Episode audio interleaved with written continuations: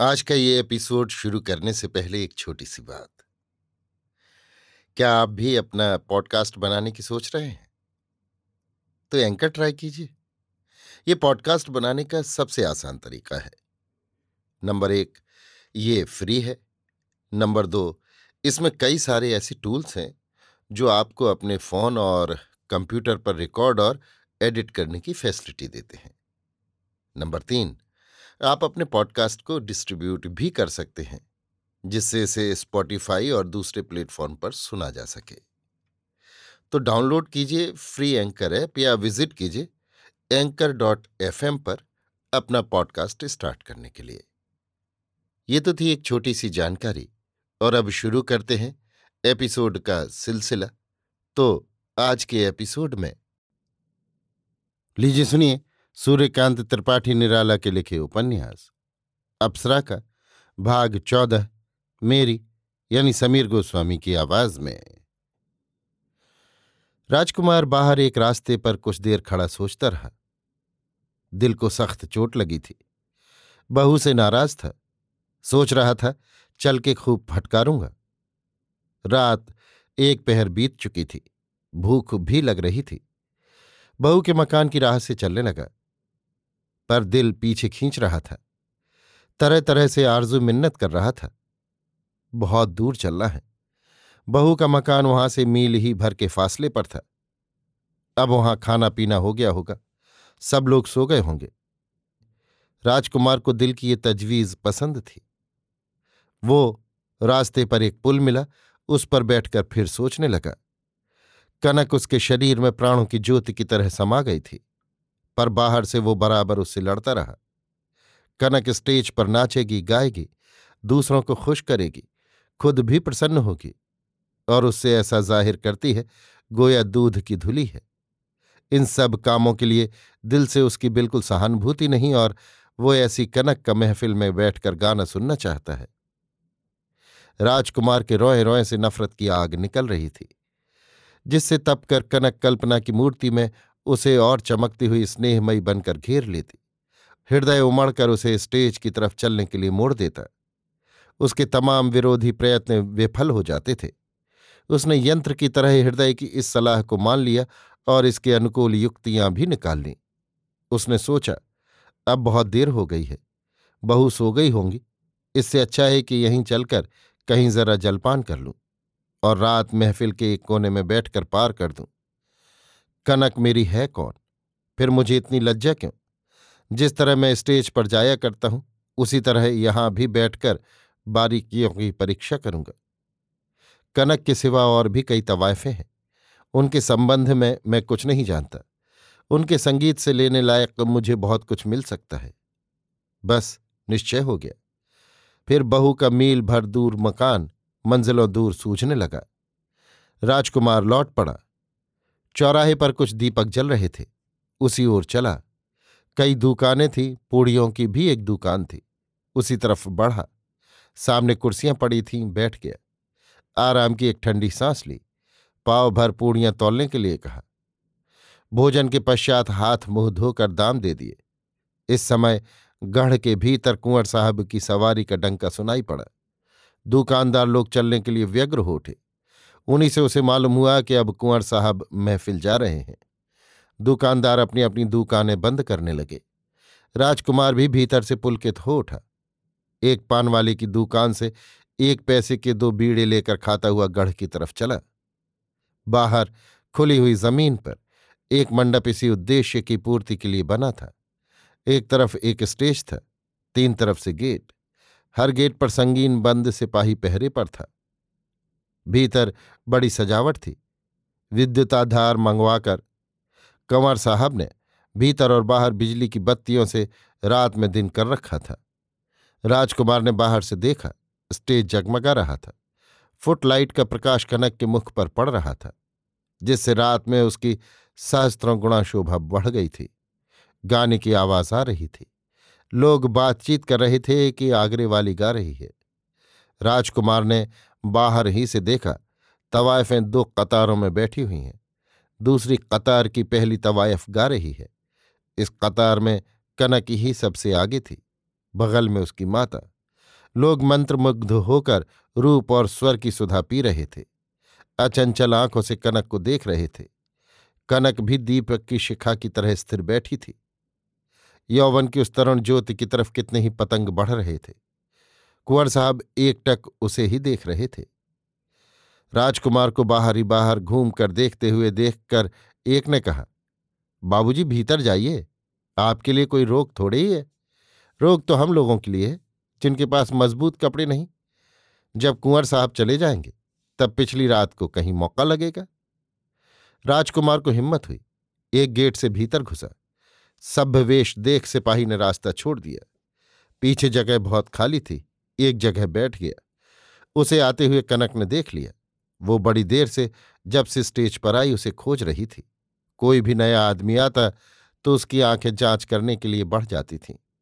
कनक राजकुमार को देख रही थी।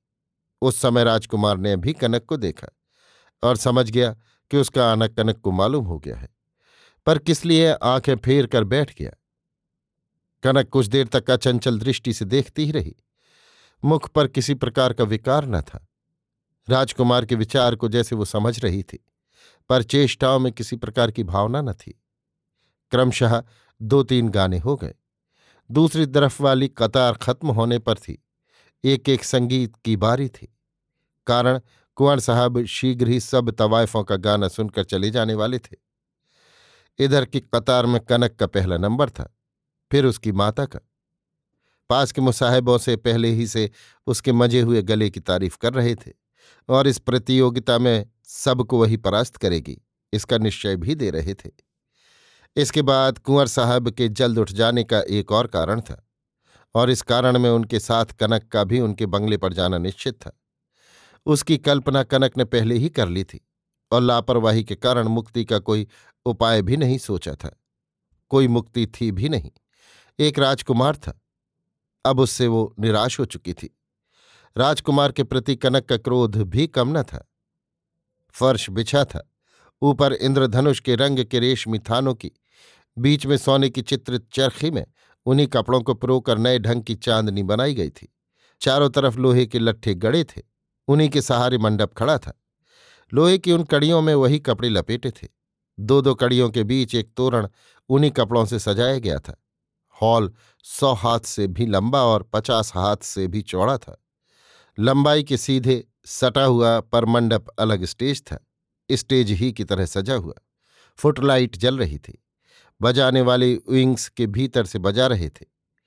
कुंवर साहब की गद्दी के दो दो हाथ के फासले से सोने की कामदार छोटी रेलिंग चारों तरफ़ से थी। दोनों बगल गुलाब पाश, इत्रदान, फूलदान आदि सजे हुए थे। गद्दी पर रेशमी मोटी चादर बिछी थी। चारों तरफ़ एक एक हाथ सुनहला काम था और पन्ने तथा हीरों की कन्नियाँ जड़ी हुई थी। दोनों बगल दो छोटे छोटे कामदार मखमली तकिए। वैसा ही पीठ की तरफ़ बड़ा गिरदा। कुंवर साहब के दाहिनी तरफ़ उनके खानदान के लोग थे और बाईं तरफ़ राज्य के अफसर। पीछे आने वाले सभ्य दर्शक तथा राज्य के पढ़े लिखे और रईस लोग। राजकुमार यहीं बैठा था। कनक उठ गई। राजकुमार ने देखा भीतर ग्रीन रूम में उसने कुंवर साहब के नाम एक चिट्ठी लिखी और अपने जमादार को खूब समझा चिट्ठी दे दी। इस काम में उसे पाँच मिनट से अधिक समय नहीं लगा। वो फिर अपनी जगह आकर बैठ गई। जमादार ने चिट्ठी कुंवर साहब के अर्दली को दी। अर्दली से कह भी दिया कि ज़रूरी चिट्ठी है और छोटी बाई जी ने जल्द पेश करने के लिए कहा है। कुंवर साहब के रंग ढंग वहाँ के तमाम नौकरों को मालूम हो गए थे। छोटी बाई जी के प्रति कुंवर साहब की कैसी कृपा दृष्टि है? और परिणाम आगे चलकर क्या होगा? इसकी चर्चा नौकरों में छिड़ गई थी।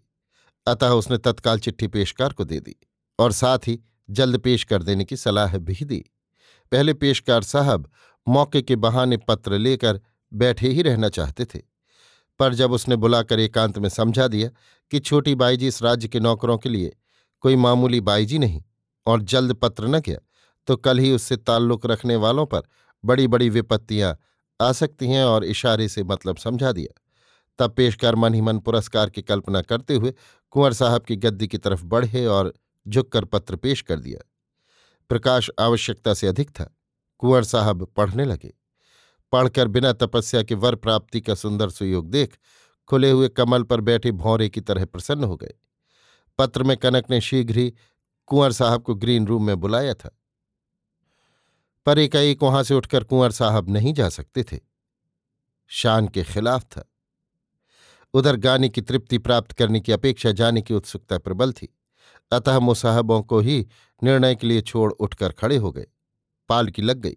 कुंवर साहब प्रासाद चले गए। इधर आम जनता के लिए द्वार खुल गया। सब तरह के आदमी भीतर धंस गए। महफिल ठसाठस भर गई।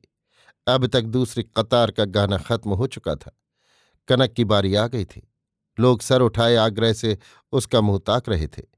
सर्वेश्वरी ने धीरे से कुछ समझा दिया। कनक के उस्तादों ने स्वर भरा। कनक ने एक अलाप ली, फिर गाने लगी। दिल का आना था कि काबू से था जाना दिल का। ऐसे जाने से तो बेहतर था ना आना दिल का। हम तो कहते थे, मोहब्बत की बुरी है रस में।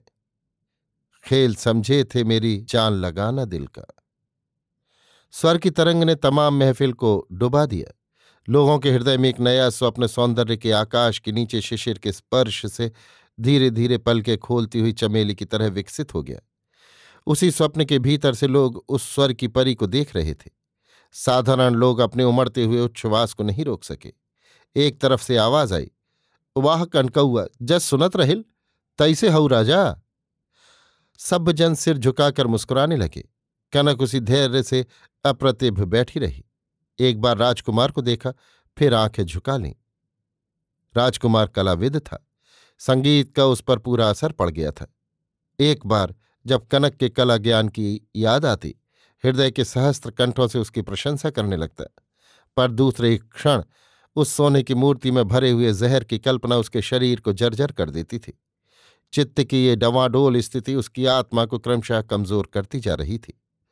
हृदय में स्थायी प्रभाव जहर का ही रह जाता। एक अज्ञात वेदना उसे क्षुब्ध कर देती थी।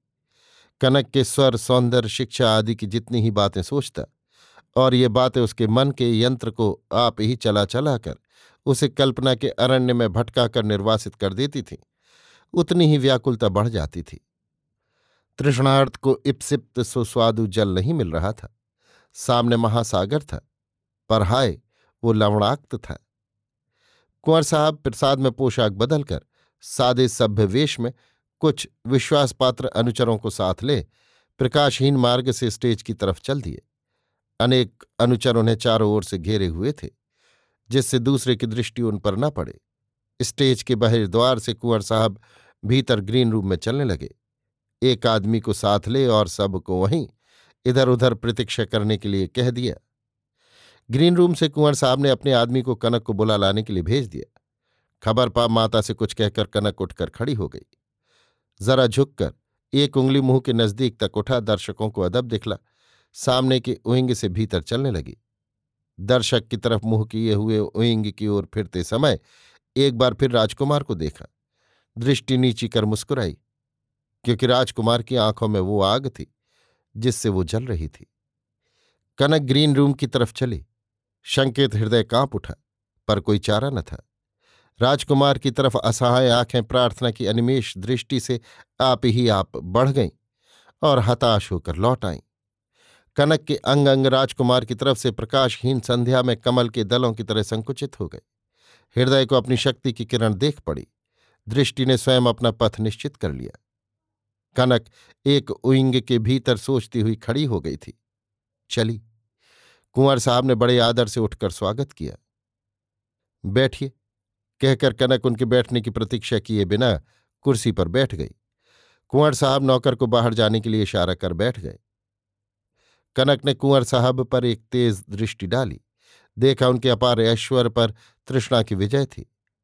उनकी आँखें उसकी दृष्टि से नहीं मिल सकी। वे कुछ चाहती हैं, इसलिए झुकी हुई हैं। उन पर कनक का अधिकार जम गया।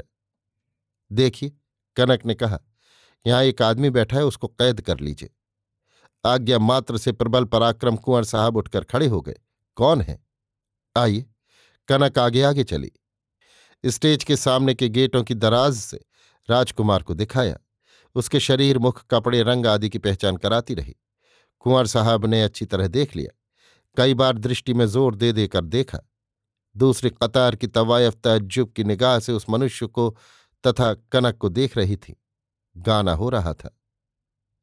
कनक को उसकी इच्छा पूर्ति से उपकृत करने के निश्चय से कुंवर साहब को उसे तुम संबोधन करने का साहस तथा सुख मिला। कनक भी कुछ झुक गई। जब उन्होंने कहा अच्छा तुम ग्रीन रूम में चलो। तब तक अपने आदमियों को बुला, इन्हें दिखा दें। कनक चली गई। कुंवर साहब ने दरवाजे के पास से बाहर देखा। कई आदमी आ गए। दो को साथ भीतर ले गए। उसी जगह से राजकुमार को परिचित करा दिया और खूब समझा दिया कि महफिल उठ जाने पर एकांत रास्ते में अलग बुलाकर वो ज़रूर गिरफ़्तार कर लिया जाए और दूसरों को खबर न हो। आपस के सब लोग उसे पहचान लें। कुंवर साहब के मनोभावों पर पड़ा हुआ भेद का पर्दा कनक के प्रति किए गए उपकार की शक्ति से ऊपर उठ गया। सहस्त्रों दृश्य दिखाई पड़े। आसक्ति के उद्दाम प्रवाह में संसार अत्यंत रमणीय चिरंतन, सुखों से उमड़ता हुआ एकमात्र उद्देश्य स्वर्ग देख पड़ने लगा। ऐश्वर्य की पूर्ति में उस समय किसी प्रकार का दैन्य न था, जैसे उनकी आत्मा में संसार के सब सुख व्याप्त हो रहे हों। उद्दाम प्रसन्नता से कुंवर साहब कनक के पास गए। जाल में फंसी हुई मृगी जिस तरह अपनी आँखों को विस्फारित कर मुक्त शून्य के प्रति मुक्ति के प्रयत्न में निकलती रहती है, उसी दृष्टि से कनक ने कुंवर साहब को देखा। इतनी सुंदर दृष्टि कुंवर साहब ने कभी नहीं देखी। किन्हीं आँखों में उन्हें वश करने का इतना जादू नहीं था। आँखों के जलते हुए दो स्फुलिंग उनके प्रणय के बाग में खिले हुए दो गुलाब थे। प्रतिहिंसा की गर्म सांस वसंत की शीतल समीर और उस रूप की आग में तत्काल जल जाने के लिए वो एक अधीर पतंग। स्टेज पर लखनऊ की नवाब जान गा रही थी। तू अगर क्षमा बने, मैं तेरा परवाना बनूं। कुंवर साहब ने असंकुचित, अकुंठित भाव से कनक की उन्हीं आँखों में अपनी दृष्टि गड़ाती हुए निर्लज स्वर से दोहराया तो अगर क्षमा बने मैं तेरा परवाना बनू।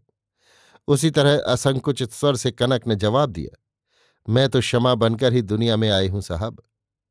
फिर मुझे अपना परवाना बना लो। परवाने ने परवाने के सर्वस्व दान वाले स्वर से नहीं, तटस्थ रहकर कहा। कनक ने एक बार आँख उठाकर देखा किस्मत कहकर अपनी ही आँखों की बिजली में दूर तक रास्ता देखने लगी। क्या सोचती हो तुम भी? दुनिया में हंसने खेलने के सिवा और है क्या? कुंवर साहब का हितोपदेश सुनकर एक बार कनक मुस्कुराई। जलती आग में आहुति डालती हुई बोली, आप बहुत ठीक कहते हैं।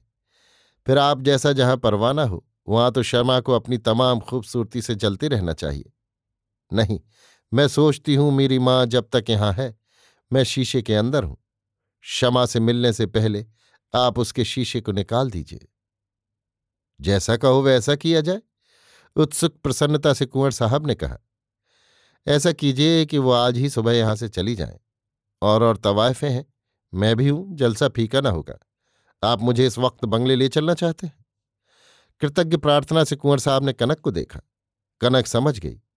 कहा अच्छा ठहरिए, मैं माँ से जरा मिल लूँ। कुंवर साहब खड़े रहे। माता को विंग्स की आड़ से बुलाकर थोड़े शब्दों में कुछ कहकर कनक चली गई। गाना खत्म होने का समय आ रहा था। कुंवर साहब एक पालकी पर कनक को चढ़ा, दूसरी के बंद पर्दे में खुद बैठकर बंगले चले गए। अभी आप सुन रहे थे सूर्यकांत त्रिपाठी निराला के लिखे उपन्यास, अप्सरा का भाग चौदह, मेरी यानी समीर गोस्वामी की आवाज़ में।